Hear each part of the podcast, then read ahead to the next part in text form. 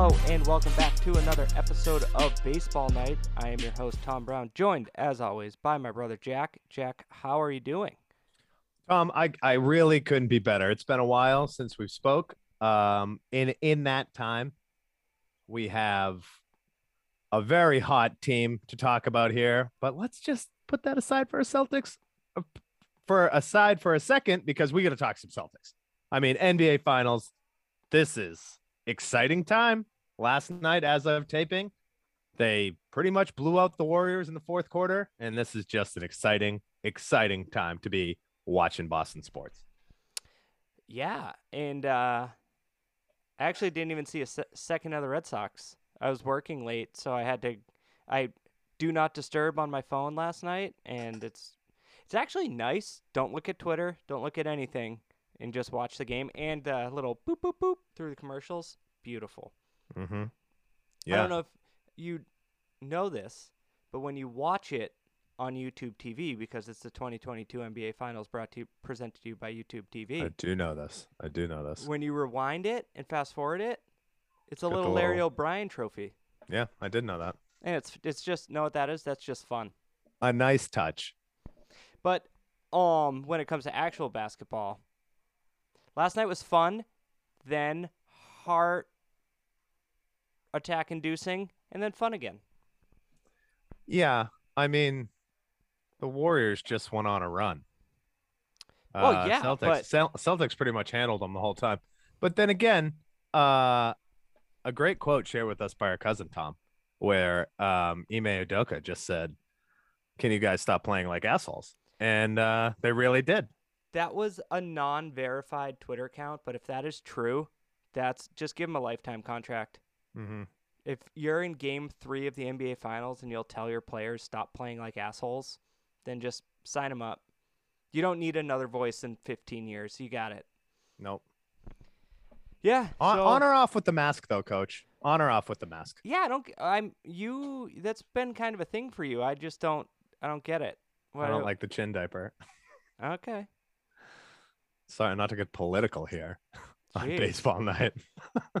Talk, taking us a different direction with the sport, and then I know that was a swerve to start, but hey, Tom, the Red Sox have won seven straight games here. And I Yeah, think so- last I checked, probably like 15 out of 20. Yeah, you um we couldn't sync up last week to do this, but I think we were both in the same headspace where it was like this is a train wreck of a five game series to lose against the Orioles and then to split with the Reds. We were both a little peeved.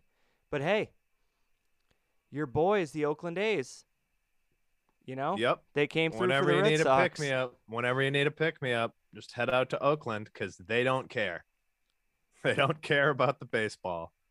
Um, and I mean, these Anaheim Angels that we're getting right now are, I mean, we'll talk about that later, but wow, Yeah. real bad. So, real bad in the last three weeks. So let's go. Let's let's talk about these Red Sox who have Sure. Sizzling hot. yeah. So pretty much since like the beginning of May, they've just been on fire. Yeah, let's not let's not dance around it since Cora shaved his beard. That is true. Yeah, they've had a good record since he shaved that beard. They are currently above 500, and that was 30 and 27, three games above right now. that was something Cora had said. Like our goal is to at I think he said by June 1st, and they just missed it, but by June 1st to be at 500, and then just to keep winning series, and then the next thing you know, you're in it. You mentioned the Uke quote about just making up a, a game. Unfortunately, the Yankees don't stop losing, so No, the only team hotter than the Red Sox since May 18th has been the New York Yankees. So, right now, as we're sitting today, June 9th is when we're recording this. The there are four teams from the AL East in the playoffs, Mm-hmm. and I guarantee people when they came up with adding this extra team and giving the number one seed a bye, they were like, it's going to bring in new teams, new excitement, all that. Yeah. So Who isn't going to be happy when the Kansas City Royals are competing for that fourth spot or something along those lines? And nope, it's just now all the big market AL East teams can actually play for a championship. exactly the team that missed out last year by a game, the like 91 win or 92 win Blue Jays are just Yep. now in it. They're in it. So Um, if you're a fan of, say, the Guardians, the Mariners, the Angels, the White Sox, I mean the Twins are in first now, but it's such a long season. All these teams, because if you figure the Astros are going to win the West, probably. Twins Well, right now, yeah. Well, now after after yeah. 14 straight by the Angels. So if you figure all these teams that are like, okay, now this really gives us a chance, we can be buyers at the trade deadline, we can try and do it, and then next thing you do, you look up and it's just AL East teams. You got to be like, it's every year with this shit. I don't Mhm. care. I'm a Red Sox fan. I don't care. Yeah, they'll be there. But it. So I kind of just touched on it there. What this does for me, personally, as a fan, and I think most fans, it's going to keep them as potential buyers at the trade deadline, and they won't be giving up Martinez and Bogaerts if they're in contention. Yeah. Which is just fantastic. Oh yeah. That's that's huge because that that saves because that's I mean, obviously it's going to be fun to watch them play in the playoffs this year if they keep this kind of um I guess production up. Uh we'll talk about the way they're winning games in a little bit, which is kind of odd, but I mean, if they keep this up, it's also exactly right keeping some of those pieces for next year. I mean, it's going to be I don't know if it's going to be harder or easier if they have a deep playoff run to say goodbye to Bogaerts. I mean, if they win the World Series, I almost feel like it's easier to like not sign him back at that point. Um, but I, I don't know. Uh, but yeah, I don't. I don't. Again, I thought the Heyman report was BS, anyways. That they weren't looking to move Bogaerts at the deadline. Uh, and now, if they're in contention, they certainly won't move their number three hitting shortstop or number four hitting shortstop. Who is just casually batting like 320. Yeah, and that's in Jack. That's the third best average on the team. uh, but we talk about we we do not need to talk about Bogaerts, Devers, and Martinez. We might hit on Bogaerts later, but Yeah, We talk about we them. should we should talk about Rafi Devers every every week. We should talk about what Yes. a joy Rafi Devers is, and I know you have it pegged out here on the rundown for a little later. But Tony Maz had a quote that I absolutely loved the other night, where he said, "We are entering into the time Endeavor's career where he is going to be in the MVP conversation for the next six or seven years, and rightly deservedly so." What a fun thing to think about. yeah, I just hope they sign him. Yeah. Well, That- ought to bring it bring, bring me right back down on that one. No, I agree. I mean, I think we were saying it last year that every year you're gonna, or last time we recorded, not last year. Every time you look at the extra base leaders, home run leaders, and doubles leaders, and hit leaders in the AL, he's just gonna be up there. He's gonna be in the. Mhm. He might even be not even top five. He might be top three every year because that's all he does is launches doubles and home runs. And the crazy thing is, I guess I was just looking at the in this seven game win streak they're on right now. So as of right now, and they're playing the Angels again tonight, who Mhm. I don't know if Trout's playing. I don't know the severity of that groin injury. Did I don't know if they said it. Again, missed the game last night. But they haven't yet lost in June. This winning streak started June first. Mhm. And I was thinking that they didn't they hadn't been scoring a lot of runs, but they've scored seven, seven, eight, five, one, six, one. So they've had two one oh one to nothing wins against the Angels in the series. But I guess they are scoring runs. Yeah, But um, probably not at the frantic pace everybody thought they were going to. right, I, I feel like most people thought it was going to be in that six runs a game type area where uh, nobody thought they'd win as many one zero ball games as they have all year. And I mean, nobody thought that the starting pitchers would kind of be leading this charge more than anybody. right. So that's where we were gonna go next. And yeah, it's called the segue, man. the uh don't don't start with me on segues okay bud jesus uh starters in the last two weeks i you know i picked an arbitrary two week deadline because that seemed fair They have a 283 ERA, but Jack, that includes a 6 ERA with from Rich Hill. Mhm. Which Your boy. again, again, something that we t- talk about often on this show. Maybe, just maybe, we might not be having to worry about him at the end of the month.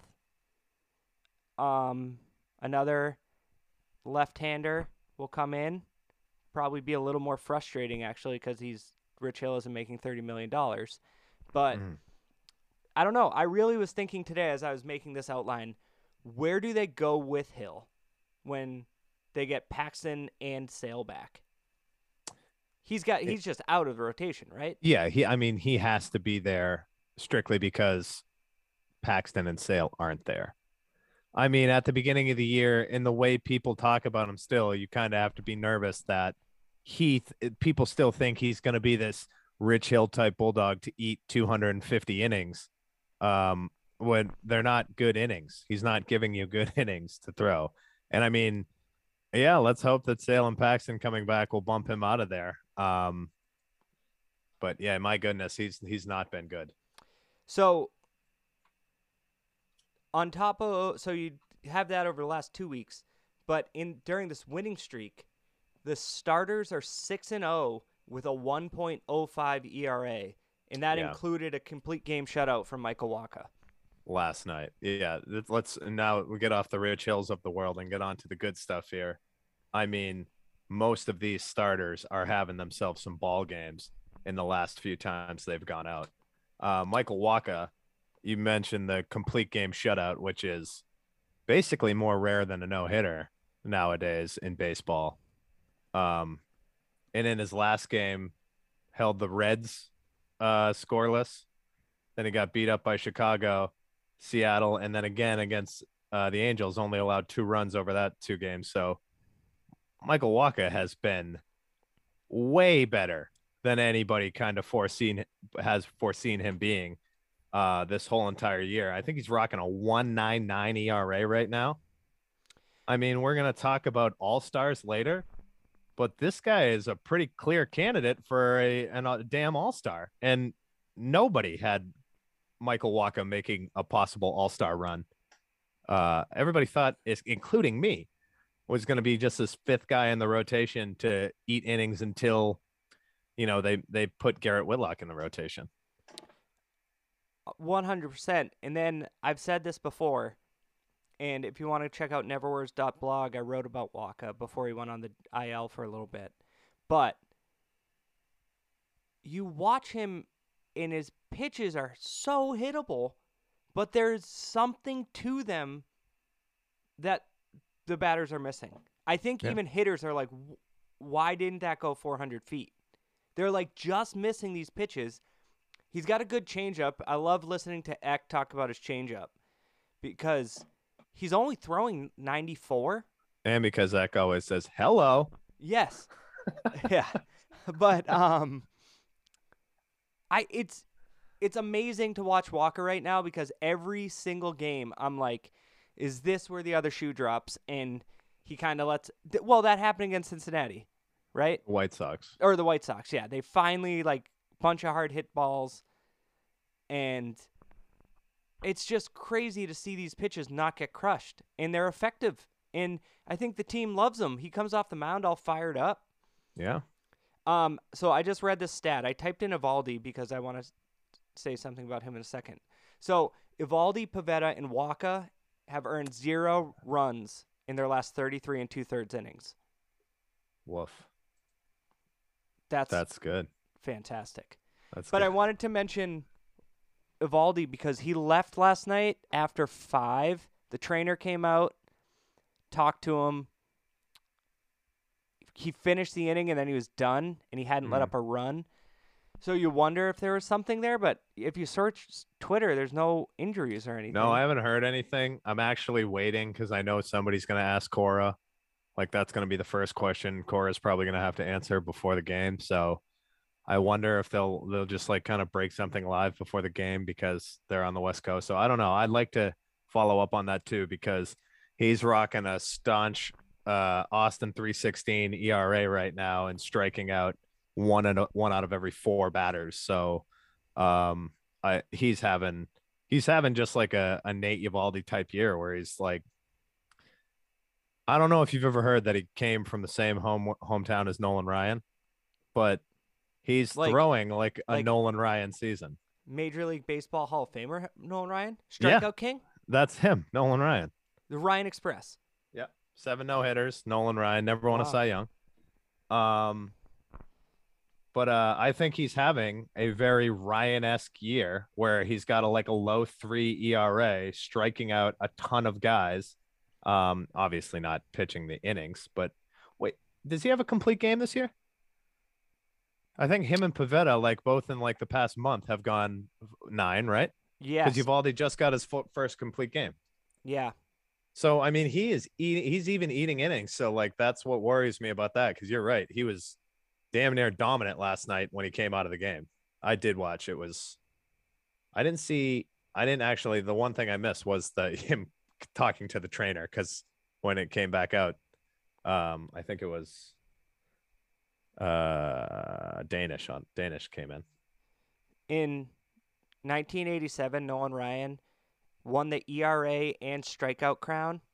But let me tell you what, and if you go into like nerd stats, he had he also led an ERA plus and FIP. But the Astros were so bad, he went eight and sixteen. He came in fifth place in the Cy Young. His highest finish was second in 1973. He had 383 strikeouts. Oh my god. That hold on, is that his career high? You know what's crazy is I have to question if that's his career high. It is. Um, yeah. Wow, that's a lot. sorry, you got me. When you said he never won a Cy Young, I was like, why? But Yeah, no, it's been a age old question. so, um, our boy Pete Gammons, you know, Sunday Baseball Notes. Uh, I guess he writes for Mass Live now. Said that Eovaldi was dealing with hip tightness. Oh, you don't want it to be a flexa. But Jack, the hip bone's not connected to the shoulder or elbow bone, so that's all right. That's true. Um, speaking of uh, hip flexor, Kike Hernandez landed himself on the 10 day IL today. I saw that. Um, but you know what, Jack? didn't didn't recall Jarren Duran. No, they didn't. That's interesting. What's crazy is I read that and I didn't go shit. yeah, well, I would have The- said shit if it was Fran- Fran- Franchy Cordero or Christian, Christian Arroyo. Vasquez. Yeah. Or even Arroyo. I would have been like, oh shit, that's like a good guy to spell people. Yeah. Like with him, I was thinking, okay, so they miss a guy that's going to take 14 hell hacks. Yeah, I was gonna say that'd be a nice chance to get 40 at bats for Jarren Duran, but they brought up Arauz. Right. Oh man, I was scared the other night when uh Bogaerts left the game. Mm-hmm. I so like everyone was talking about he took he struck out and then like shook out his arm, but like a pitch before that or two, he fouled a pitch off and he like went back and was like trying to stretch his forearm out and I was like he he can fall into a funk if he has some sort of weird injury cuz he doesn't miss games. If he has a minor injury, he doesn't miss games, but he'll fall into a funk like he hurt his wrist against the Yankees last year Mm-hmm. right after the All Star break and was not the same the rest of the year. But he won't come out of the game, which I love about him. Sure.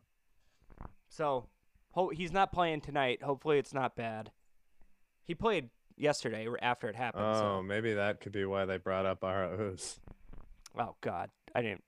Damn it, Jack! I didn't even put those two things together. Anyways, back to the bo- the pitchers. The um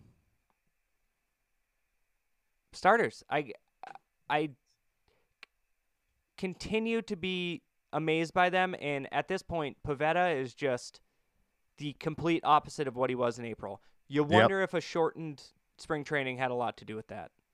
Yeah, sure. That's a great. I mean, that's a great excuse for guys' bad Aprils. Um, Trevor Story used that one. Yeah. Um, but um, yeah, Pivetta, Pivetta. W- watching Pivetta pitch like this almost makes me think Like, w- what the hell did the Phillies not see to DFA this guy? Like, because they, because the Red Sox pulled him off this, or no way, he was traded for two relievers, right? Pivetta? Was he Heath Hembree? Uh yes. Yeah, And he was Hembree hurt at the time they dealt him. right. Hembree and wasn't Brasier, right? No, Brasier's still there. No, no, I thought Brasier was like a left and came back guy. No. Here, let me. Anyways, your point. Yeah, my point is, what the hell did they not see? If if this was the Nick Pivetta, that's like, even if this was his like way upside, you hold on to him for. I mean, let's face it, some middle of the road bullpen arms. Yeah, totally. So I think in that scenario, um, the Phillies, as they do now, as they have for years, had a god awful um, bullpen, and they were looking to make a playoff run, so they added those arms. And the Red Sox were like, "Please, Heath Hembree hasn't been good since 2017." Right. Yeah, that must have been was that twenty. That must have been right after the Red Sox made their run when they were kind of abandoning ship for a second. 2020, I think it was a shortened year, right? Yeah, it was. All right, so let's see. I got roster resource up here. I'm gonna figure this out. Um, but if this loads, it's not loading. Anyways, yeah, the Pivetta has just been so good. I I don't know what else to say. He's got like a filthy curveball. It's back. He gets all fired up for uh any any big strikeout. He's a mild mannered dude, but when he gets fired up, he is ready to go. Yeah. Um, just some some quick game log numbers on Pivetta. Uh, six his last six games, he's allowed six runs. Uh, in those six games, respectively, here, he's pitched six, seven, nine, six, six, and seven innings. Um, you know, pretty decent strikeout numbers, nothing double digits, but eight strikeouts, seven strikeouts. Um, just doing it real solid. And I mean, that's a huge, uh, since May, since May, he has been, it's weird to say he probably, he's been their second best pitcher just because of how consistent Nate Eovaldi has been and how strong, um, Wacha has come on. Yeah. Uh I would say Wacha like fell off a little bit because didn't not performance wise, but just in the consciousness because he went on the IL. Um so I just looked it up. Pivetta and Connor Seabold, who is a Prospect. pitcher. prospect that I mean might be able to give the Red Sox something for Heath Hembree and Brandon Workman. Workman. I knew it was one of those-. Middling guys on the 2018 team. Brandon Workman is the worst answer to a trivia question in Boston managerial history. Oh my god! I mean, this. I can feel Dave getting mad about it right now. He had that at bat in the 2013 World Series, right? yeah, well, Mike Napoli sat on the bench. Yeah. Well, John Farrell, baby, three dimensional chess. as eh, you can do stuff like that when David Ortiz hits 670. We'll get we'll get into some bad managerial decisions here in a minute. But we will stick with pitching on the Red Sox for now because Jack. Let's talk about him. I Let's talk about our guy. I wrote two questions down. Mm-hmm. Do you think roles are kind of kind of falling into place in the bullpen at this point? Yes, but I have an extended answer on that. I mean, is that this is an audio medium? Go ahead. This is the long form answer uh, place for me to do that. My extended answer on that is I think Alex Cora is a big by the numbers guy. And I think that it started in the 2018 World Series run that he uses the guy that he think pairs up with the three hitter three hitters that he's lining up to face. So I don't think that there is a setup setup closer I think there are three guys that he wants to face uh eight, nine, one, two, three, four, and five, six, seven in a lineup. So do you know what I mean? I think that he's ma- he's managing his bullpen situation situationally instead of just being like, go go close this out. Certain all the time, all the time, because he doesn't have the big arm at the end of the bullpen like he had in like Kimbrel in the past, or um, you know, anybody really like to was the absolute. That is the closer of the game. Um, but I and I think that right now the effective closer, even though he worked like the fourth inning of a game the other day or the seventh inning, uh, was is Schreiber, Schreiber, Schreiber, Liev, John Schreiber. Right. So So yes, the roles are being defined because I think Schreiber is the guy that Alex Cora wants to face the other team's best hitters. So th- that was my next thing. And the next question I had wr- written down is in this turnaround, is John Schreiber, Schreiber, Schreiber, the unsung hero of the team thus far? No, again, because I think that's Michael Wacha. But uh, he's definitely the guy who, more than Tanner Houck, is adding stability to the bullpen. Uh, he's the one guy like Eck. Eck loves talking about him too. He's like, this guy is getting his chance, and he has it.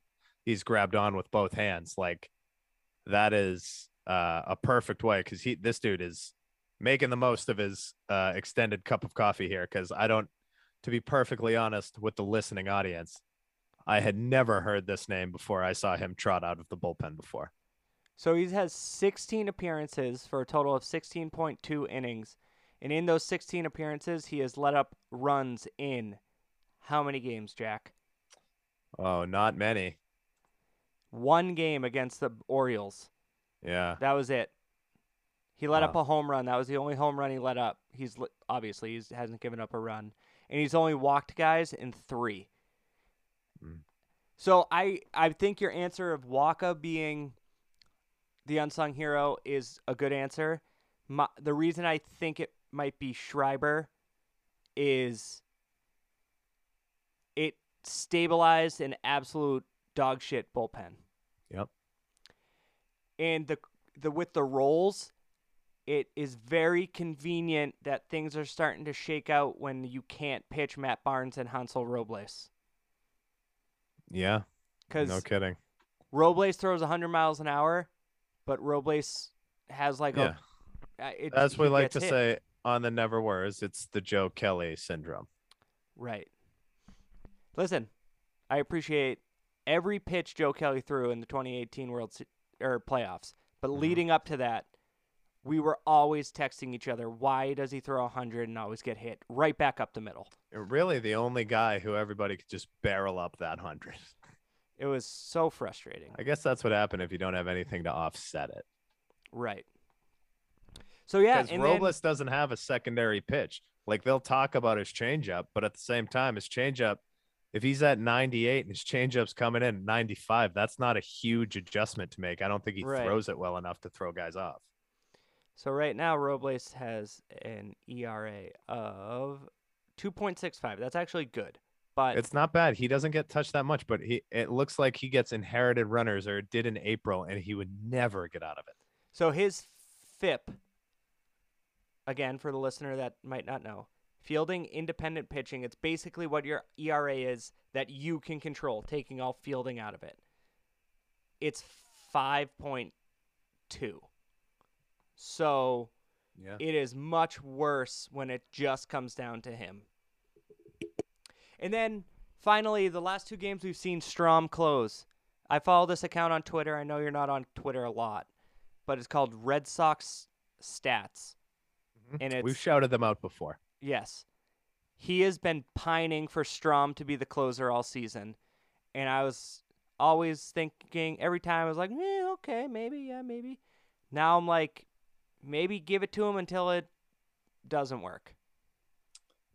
I agree, but I just don't know that that's like. Uh, I don't know that we'll ever see unless he gets a big giant name at the deadline. I don't know that you'll ever see Alex Cora come out and name a guy a closer. Yeah, I mean he. See, the one thing is like we saw him ride Barnes until the wheels fell off last year. I So I think don't know- that's I think that's exactly why. Yeah, that's true. As I was saying it, I was like, maybe that's why he doesn't want to. All right, and then to kind of wrap up our talk on the Red Sox here, I Yeah, wanted I to, like this. I like this last topic, by the way, Tom. So, I was just thinking last night or the other day, listening to Maz in the booth, and I obviously we've been listening to Maz basically our whole lives watching the Red Sox. Mhm. But what are you? So it was always Remy in the booth. Then they added Eck, and we were like, this could not get better. And then once Remy and Eck started like work, you know, working together well. Yeah, there's a third guy you're totally forgetting in there, but yeah. Right. Yeah. I mean, I, I don't even like to bring up. It's like the Mookie Betts thing and the Don Orsillo thing are the same to me, and one played and one just announced the games. But Neither one makes sense. but I'm just saying now we have Dave. O'Brien, obviously. Yeah. But And he's growing. He's growing on us, I think. so here's my question for you. Eck, I wish Eck would just narrate me eating breakfast, so Mhm. we know where N- Eck is. Whoa, big, big piece of toast, Tommy. Oh, got some hair on that. Ooh, Um, you put chia seeds on there. That's a pair of shoes. We finished that one. That's a pair of shoes. Anyways, Youk Maz Millar.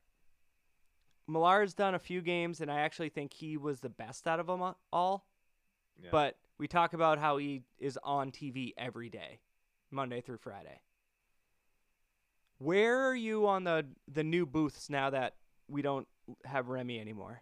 Uh, I like anything. I, I like two man if it's just O'Brien and Eck. I like Eck with anybody. I prefer my preferred booth right now would be Eck, Millar, and O'Brien. They did Uh, that because- for the Reds, I believe. I thought it was yeah, yeah, it was the Reds, yes. Uh, and it was cool. I liked it. Um, I think Kevin Millar tried a little too hard to be like funny and entertaining the whole time, but I think that's just who he is. hmm Um, but I really like that one. Uh, and winning makes everything better. So I I haven't minded Maz. I like I kind of like his take on baseball and always have. Um, he, is not he is in- not a color commentator by any stretch of the No, imagination. but him in the booth is so much better. than- I don't listen to the radio show. I mean, I have in the past. It's Yeah, just so much better. Same, same. He's same. just probably his normal self instead of having a producer say, "All right, Maz, in this segment, can we have a flip out?" yeah, like you know what we do. Right. You know the real stuff, real journalism with a capital J. Mhm. All no, I think I think he's good when he's talking about baseball and just kind of recapping and talking about the Red Sox because he's so familiar with the team from how he covers them. I, I, I think it's a good a good fit. And then Um, uh, Youk, you can tell, just has the least amount of reps. Definitely, but he's still he's not like terrible at it. He's better than Jonny Gomes was. I uh, no thanks. I'm out on him in life. But I know what I loved was and this is how good Eck is. Eck was with Youk and Eck was asking Youk questions and one time he was like, "Youk, I'm not going to work with you for a while, so I really have to ask you. What was going on when you charged Porcello?"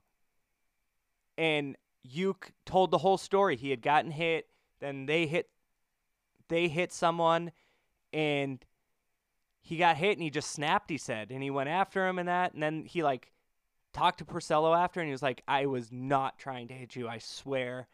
And he was it was a great story. It's like what you want in that dead time. Yep. And then another thing they were talking about the day Bogaerts and uh Devers got their silver sluggers and Eck asked Youk, Did you ever- get one of those? And Youk was like, No, I didn't. And Eck was like shocked. Like his I can't believe this, like overexcited.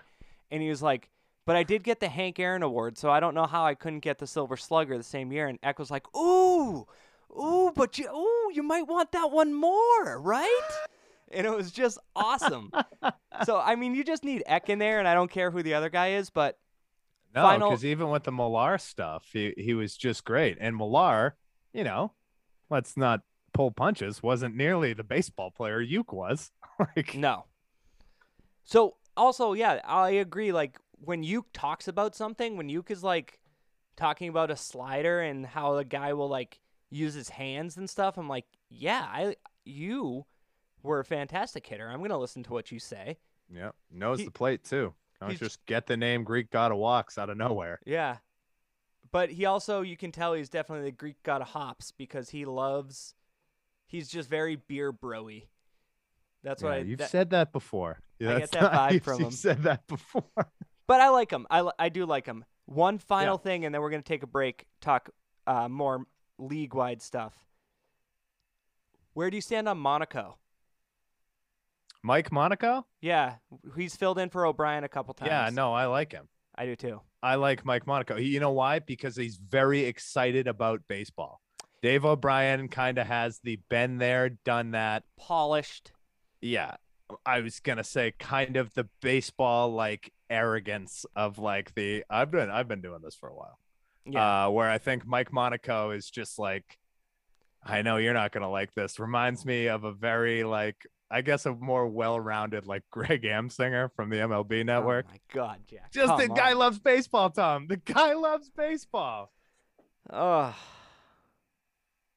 I'm gonna not listen talking, to Monaco. I'm not talking about like hot take. Like, is this the greatest hitter we've ever seen over a two week stretch before? I'm not talking about that, Greg Amsinger. Just his regular pres presentation of baseball, I I think is on par with Mike Monaco, who is who does a great job for O'Brien when he fills in. Yeah, I like Monaco too. And we got just over a minute here before we have to switch Zooms because I'm not paying you Zoom. Um, Amsinger once on MLB Tonight asked Harold Reynolds and someone else. I want to say Billy Ripken because they both were appalled at the question. Harper was 2015. Harper was so hot, gonna win the MVP. Came up with the bases loaded, and he's like, "Do you do you walk him right now? With the way he's going, do you walk him?" And HR and Billy Ripken like lost their mind saying no, and then he grounded into a double play, and they're like, "That's why you don't walk him." yeah. And I was just like, I get it. You're steering the conversation a certain way, but you got to take it down a, a notch. Yeah. Sorry But- I brought it up. Yeah. So with that, we're gonna take a quick break, and we'll be A back to talk disgusted about break. A visibly disgusted break. more league-wide stuff. Jack, we're back from our break, and I'm gonna mix up the uh, rundown a little here because I just want to, and I have the microphone right now. So. We do share a microphone. Thank you for telling everybody that. um, we are in the time of the season where they've opened the All Star ballot. So, putting your non biased, you love the Red Sox hat on, but have to be, you know, capital J journalist here. Mm-hmm. My press hat. Who is starting the All Star game that's also a Red Sox player? But you have to be realistic. Rafael Devers and JD Martinez. Probably Bogaerts too. I was, okay, so you know I'm a Bogart stan, and I know you love him too. I agree that his competition is stiff with Tim Anderson, but Anderson's hurt, so Yep. I think that will hurt him in voting in getting the spot. I also think that Boston fans and the just the Boston market will vote Bogaerts in, and the starters are all uh fan vote. True, yeah, and if Tim Anderson isn't out there, that definitely hurts the, and that's just an extra fu to ownership. Sure. Um, just for uh the record, I have uh several times and started several conversations about how much I love Tim Anderson as a baseball player. Oh yeah, yeah, I love him too. He's great. Just he's just a fantastic hitter. Here's Mhm. another question for you, Jack. I- I know this is crazy. Mm-hmm. What about Trevor Story? Oh boy, I'd have to look at what other second basemen in the AL are doing, but I didn't. I don't I- know. I, mean, he he is. I think he's like fourth in the AL in RBI, so Oh, it's you know not what? crazy. eh, it's it's gonna be Altuve. Oh yeah, there you go Leads in home runs, WAR. for second uh, baseman. For second baseman, average. Oh no, not average. Santiago Espinal is higher than him in average, but yeah, it will be Altuve, and I think Altuve, Houston has like yeah, a he's he, well, he's more fit. against He's the world thing too. Yeah. I oh, that's true. I guess uh, he might not get mo- most of the national vote that he used to get before before he was uh, you know, buzzing. Right. Yeah, it, it will be him, but it is just crazy to think Story could, like, Yeah, he know. might make that. Like I said, he's like fourth in the AL in RBIs. He might make the team. yeah, it is so crazy to look at his RBIs. Yeah. It's When Wild. I remember Dave O'Brien saying he had 32 in May, like with two weeks left in the month, and I said that's not right. And I looked and I said he has 32 in May. yeah. When we were in a something we'll talk about in a little bit, um, when I was looking up some research for a later topic, I clicked on RBI leaders for May, and I was like, "Holy shit!" Mhm. All right, now, what about pitchers? I know you mentioned uh, Wacha. Wacha getting some love, but I think legitimately Eovaldi is the guy with the only chance. I don't Yeah, think maybe. I, I don't know, man. A lot of those manager picks um to round out the team, those are those are actually pretty fair. Uh I don't know. I would say that if Michael Wacha goes into the All-Star break with a sub 3 ERA, he'll probably make the All-Star team. Yeah, Um, that's true. That's true. He there's a good chance, but there are some sub three ERAs. Jack, Yeah, I holy know. shit! I know it's a good year for pitching. Um, and then I think if Pivetta has a if Pivetta stays on in June, he probably has a chance, and that's that's purely I will uh justify that with that is purely a homer pick that I would think that if Nick Pivetta keeps this up for the next three four weeks of June, and then has a good first week of July, he should be on the All Star team, and I would like to see that Did you know because I like watching him pitch. He's I like watching him pitch. pitching is so crazy right now that out of qualified pitchers for the ERA title, Pivetta and Eovaldi have the 11th and 13th worst ERAs in the AL. And their ERAs Nate are, Eovaldi's is 316. I know. Wow. Wow. Good for pitchers. Guess who has the worst? It's a big name. Um Justin Verlander. No. No, Verlander's been nasty. Yeah. Um, that's what, he's fooled me with Jose name, Berrios. Damn it. Oh, big money name for the Yeah. Toronto Blue Jays. But there are currently three guys under two. What it wait, if that's but what's his? Like four, five? It's probably not even like terrible. No, his is five six. Oh, that's terrible. Yeah. Um, there are three pitchers under two right now. Mike Wacha is one of them, one one nine nine. He doesn't qualify. Oh, okay. Go ahead, give him to me. Martin Perez, Jack leads your American League, and do you remember the Red Sox had Martin Perez, but he didn't yeah. pitch in a in the Grand Canyon. He he didn't. He didn't land. Yeah, that's a well. That's a good point. Alek Manoah, who I love to watch Yeah, I do because too. he's like a- Lance Lynn, and he's like, I'm a big Yeah. dude, and I throw a fastball, and you're not gonna hit it. Yep. And then Nestor Cortes, of Ugh. course. Yep. And then there are 10 guys under three. Wow. It's crazy. But at the same time, he has the 13th worst ERA, but the 17th best. So I guess only 30 pitchers qualify. Yeah, that's weird. 29. 29 pitchers qualify. Man, what a a gut punch to have Alek Manoah and Nestor Cortes just coming out of their shell right at this time to just be a thorn in our sides for like the next five seasons. Oh, Jack, number four, right behind Manoah and Cortes is Shane McClanahan. So it's just, he's young. I'm good. he's I'm glad all three too. teams are represented. Yeah. All right. Um So we touched on it. But holy shit, Los Angeles Angels of Anaheim. Wow. We are we're 15 minutes away from the Red Sox trying to make it 15 losses in a row for the Angels. And I like the Angels, but let's go to 15. Let's just the, Oh, crack yeah. this crack this win streak when we're out of town. Mhm. Mhm. Yeah, do it over the weekend. Yep. Big weekend for Trout. Get, you know, love Get watching nice Trout. and healthy this day off, these couple of days off. Um Ohtani is going tonight, so I'm definitely going to stay up and watch the game because he is Oh, just fun to watch. I was and it was I was thinking like it's a night I could probably get some shut eye. But nope.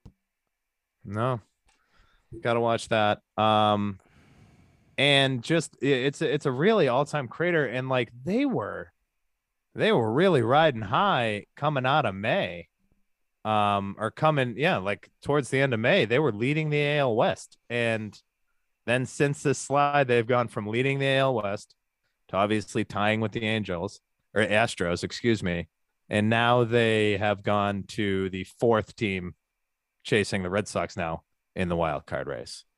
So, what a first half collapse. And in doing so, they fired Mr. Baseball himself, Joe Maddon.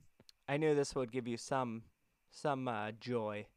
It's not joy because I think that baseball in all sports really fire the manager to to just look like that that's a panic mode panic button move uh it, like it's as much as we kind of shit on his takes for heavily being into analytics and then the second he's fired questioning like oh i don't think the analytics are the way to go um and walking corey fucking seager with the bases loaded take take that in your pipe and smoke it greg amsinger um like uh, but Don't try and I don't know. don't try and chum up to me now. I, I'm not. But I, I mean, I don't like to see a person fired, especially for something as fickle as the team losing games within a season. Um, but yeah, he's a douche, and uh, talk about talk about baseball arrogance. Um, yeah, 15 days ago they were 27 and 19, two and a half games back on Houston, and fifth over. Let me see, Houston. No, no, second in the wild card. Did you say that? Yeah. Or no, first in the wild card. Oh, I said first in the West, but I meant first in the wild card. Yeah. yeah, yeah, they were above Minnesota. Um. Yeah, I. Really bad fall. I mean, Oh wait. imagine if Joe Maddon let up that grand slam. He would have been fired in April. Yeah, I I mean, no one was earlier on the analytics and shifting than Tampa Bay when he was. well that's why there. i mean that's why you know i made the, the comment i made because the second he gets fired he's like oh everybody's too heavy on analytics like you're the guy who made this a thing when you won the world series you made this a thing right, and no one, no one was batting Anthony Rizzo leadoff. No one would ever do that. But hey, I'm zany. I'll have zoo animals come into the locker room before a big game. Mm-hmm. Yeah, he's you just know one guy reads a phil jackson book and then it's it all goes out the window I just I don't know. I also agree with you that it's such a panic move because they sucked with Mike Trout before him. yeah i mean i'm very i thought this was going to be and in our preseason predictions i picked the angels to win the west because of the trout ohtani walsh marsh like their lineup is loaded but i mean uh, nobody i mean again nobody foresaw a 15 game losing streak and that's well hopefully 15 games but and that's not exactly all joe maddon's fault Yeah. Um I heard a good point on the athletic baseball show today. They pay huge money for stars and don't care about homegrown guys. They don't care about anything. They just shell out money for on big contracts for Pujols. They lured Ohtani, Justin Upton, Anthony Rendon. They haven't Yeah. they haven't hit on pitching. And No. they, they made a good point. It was like they won the Ohtani sweepstakes. That's huge. You shit, absolute shit luck that Mike Trout fell to at nine in a draft.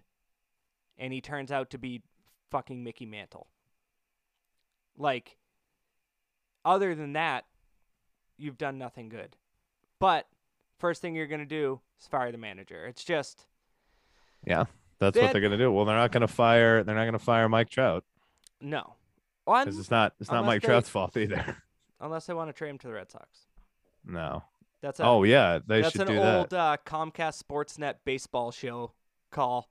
You uh, you guys think they should uh, just trade for Pujols? Yeah. But um, Lou Merloni did think that too. the good old days. All right. When And you had to get up early on Saturday morning to talk baseball. And the Phillies also fired Joe Girardi. Um, yeah, that's more that's more the panic move like baseball ownership and general managers being like completely fickle as hell. Like he they they didn't even give him a chance to like play half a year with the team he tried to build in the offseason. And he didn't even build it. I mean, he's not the GM there, so I- So, I right- don't know. I don't get that move either. Yeah, right now they are. I guess it's hard to decipher on the site I'm on, but uh, third, fourth, or fifth right now in the NL wild card. They're only two games under 500. But uh, my question is, what the hell did you expect when you sign Castellanos, Schwarber? You have Bryce Harper, who's not like Willie Mays out there. You didn't sign anyone that can play the field.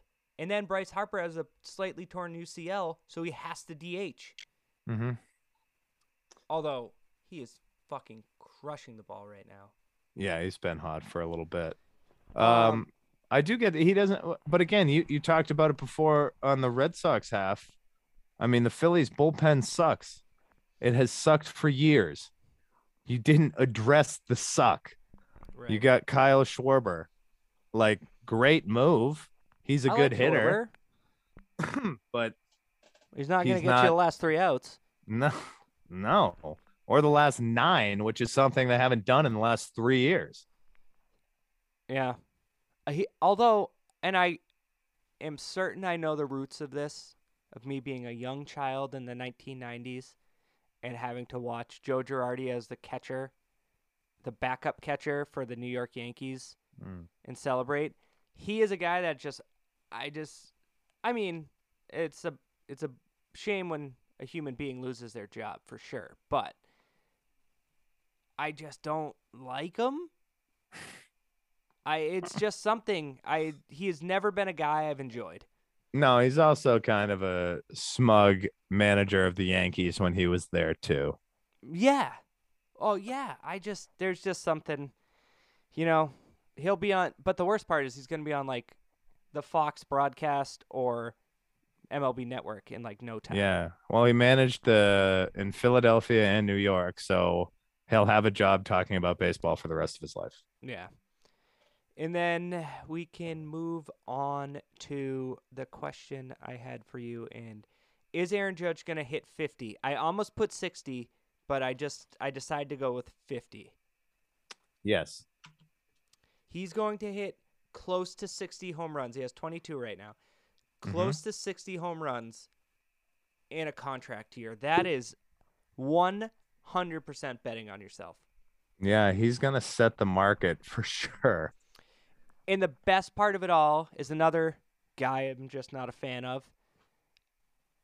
is uh, Brian Cashman on purpose told the amount that he offered Judge to be like, see, we offered a good contract. And Judge was like, don't care. You can let that leak. I'm going to hit 50 to maybe 60 home runs.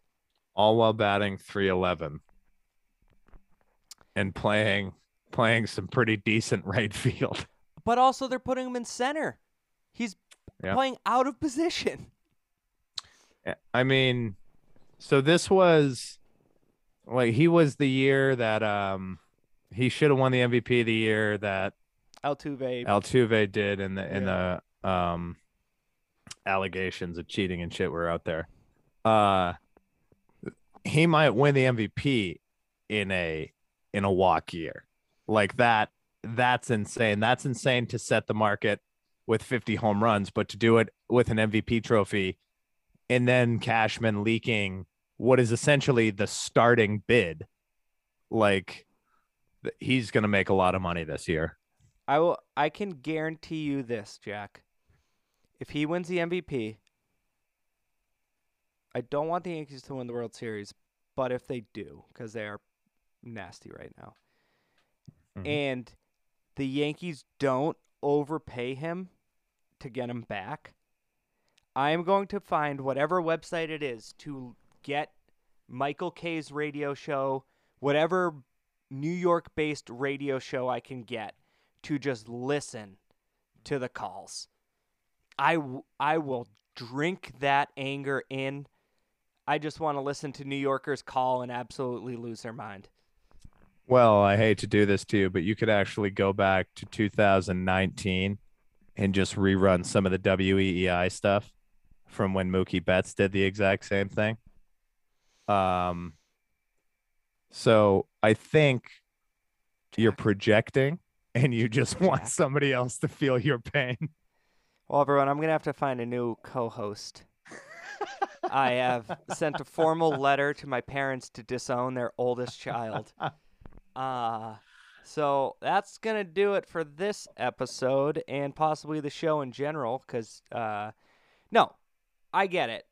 I get it. But let me have this. And the worst part is they're going to overpay him. And well, uh, well, I think at any point right now it's probably going to be an overpay. He is he, just another thing to really uh, stick a thorn in your side he is the one kind of keeping this MVP away from probably Devers this year if he keeps this pace up. Because even if Devers like continues what Devers is doing, they're not going to ignore 50 to 60 home runs with 120 RBIs out of New York City. That's just not possible. To kind of paraphrase Charles Barkley here, right now, where they are, Devers and Judge are in the MVP building, but they're just not on the same floor. Judge is on a higher floor right now. Okay. Well, thanks, Chuck. You're welcome. Do you want to talk about May players of the month, or are you are you in a mood? No, no, no, no. Let's let's do it. Let's do it. Amsinger mentions talking about Mookie Betts. Uh, well, uh, this is you know don't want to spoil anything, but I don't think we're done talking about Mookie Betts here. Yeah. Um, AL Player of the Month, Jack, for you. What's that? AL or AL Player of the Month for May for you. Uh, Rafael Devers, um, possibly, and I, that was a tight race, but I just think that he was, uh, he just had more power, uh, than his teammate JD Martinez, who just tore the cover off the baseball. Yeah. So I had a three horse race here and I went back and forth. And I'm gonna be honest, I was driving home from work today, and I was I was praying on it, and I um, I am gonna be honest with you. I decided because why not just be be happy about something here, and I'm gonna I picked Devers, but it was so close with Judge I think if Martinez hit like three more home runs, I would. Yeah, it would have been Martinez. Right, because he batted over 400. He batted... And just to be clear, we're not giving it to Aaron Judge because we just talked about how good of a season he was having, and we don't need to give any more praise to that dude. Right. Oh, what the heck? But um, because the Major League Baseball gave it to him. Oh, they did. I didn't yeah. see that they announced him. They did. Right. So, but you know, so 406, shout out Ted Williams to for JD Martinez. And I didn't want to get caught up in the everyone loves homers. I mean, I love a homer. But Judge had 12, Devers had 4. But they also batted 70 points difference. Yeah, that well that's what's going to that's what it's going to be. Judge is going to have 50 home runs. Uh, they'll probably be pretty close on RBI. Uh, but Devers will have a 40 point advantage in batting average, like he does right now, or I think it's 25, And then 40. also, you know, nearly a 50 point difference in on base leaning towards Devers. And Devers had a higher slugging percentage even though he had those tw- 12 home runs. I yeah, I'm to I'm going to give it to him. I'm going to give it to Devers. Say what you want. Also, if you want to get nerdy on it, Devers had the highest WAR by 0.7 over Judge. So, you're not going to come onto a Red Sox based podcast and expect a Yankee to get this award over a Red Sox. Just not going to happen. All right, National League. Uh, National League Player of the Month was, well, Mookie Betts. Former Red Sox great. Yep. He hit the same home runs as he hit the same amount of home runs as Judge.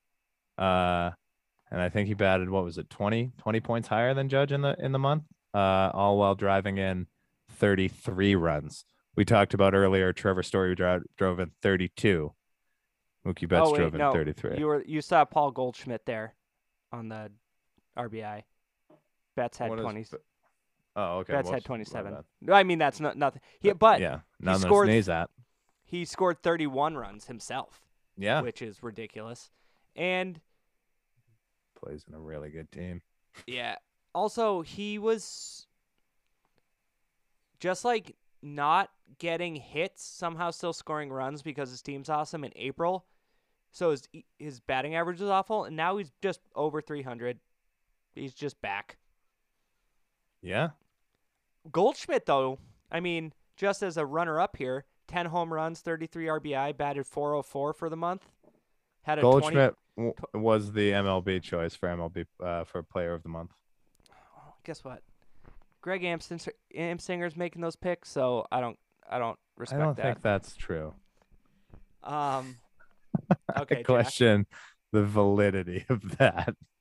let's just talk about more old Red Sox greats that have now left the team. Who was your AL pitcher of the month? I mean, you want me to say Martin Perez because it was because he was 4 0 with 33 strikeouts and a 0.64 ERA. Wh- who is this person? I'm glad you got A- ASMR close to the mic there. You got under one ERA and six starts. You gotta get. You gotta give the people the, the gain. You gotta turn the gain all the way up. I mean, yeah, yeah, Jack. I don't get it. I Like this is the one that really came out of nowhere. I, I mean, you did say he does play in the Grand Canyon, which is true, but good. but I mean, Lord. his ground ball rate was 54 percent. Half his pitches are going straight into the ground. This is the same guy that was on the Red Sox, right? The last two years. Mm-hmm. And just got blasted all the time. Five point one eight ERA. I I mean, I just I don't get it. And so far we've all we've tied. We've had the same pick for everyone. So All right, I think we're gonna be different here. All I right. actually, for a fact, I know we're going to be different on this one. all right, who do you have for National League pitcher? Adam Wainwright, Wow. We are three and one, one point six nine ERA, thirty two innings pitched, twenty two strikeouts. Just a solid year. And my second pick was nowhere near who actually won it either, and it was Josh Hader, who had eight saves and didn't allow one run in that month. Wow, I didn't. I'm gonna be honest. I didn't even get to. I didn't even look at relievers here. Um, I'm gonna go with. uh This is another one I struggled with, but I'll just say Sandy Alcantara is a fun one. To There you s- go. why not? Um, He had 43 strikeouts, yeah. 213 ERA. There were some guys who had some good ones. Um, Al, who is the, what's his name from the Phillies? Was my other choice. Zack Wheeler. Yes. Hold on, something's messed up here. Fangraphs messed up on me, and I can't. Oh my God. Never then- speak ill of Fangraphs. And then Corbin Burnes, just because he motherfucker just strikes everyone out. He's so nasty. He is so nasty. like the past two years, Corbin Burnes has been locked down 45 strikeouts this month. Uh, and Zack Wheeler from the Phillies was the one who won the pitcher of the month, and Martin Perez won it as well. Yeah. So, uh, yeah, that was the month of May. We're in June now. Red Sox are undefeated in June. Probably just run the table in the month. That'd be Uh. That'd be fun. That'd be interesting. And, Yeah. well, Jack, so June's a fun baseball month because it's still wall to wall. hmm Uh, and then historically, this is like uh, me being a kid in '98. This was the month that Sammy Sosa, his his cycle really kicked in, Yeah. and um, He found the good he stuff. literally burned out of nowhere to become a superstar. All right, so I meant to ask you because we did this last week or last time we recorded. Something to look forward to. They have the Mariners and A's coming up.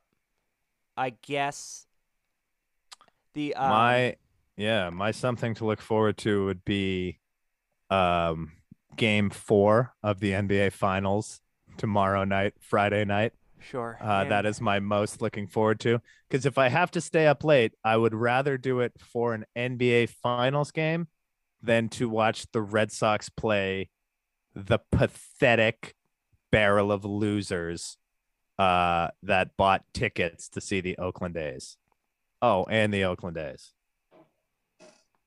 well. I w- hope you went. I where are you going? London? They're playing in Boston when they play the A's. Um, They are there. I thought they were on their West Coast trip. Oh, they were out there first. Oh. yeah. So they come home. And Well, then uh, that's my second most looking forward to getting back to a reasonable start time for a baseball game. Isn't that nice? Ooh, next week they play the Cardinals, but we can talk about that in the next show. I guess Julio Rodriguez would be the answer for this weekend coming up because there's no one exciting on the A's.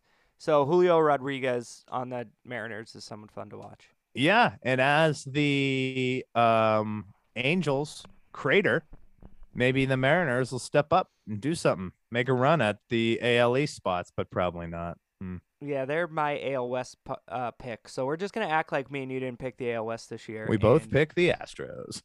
yes. So I picked all the teams that you know won.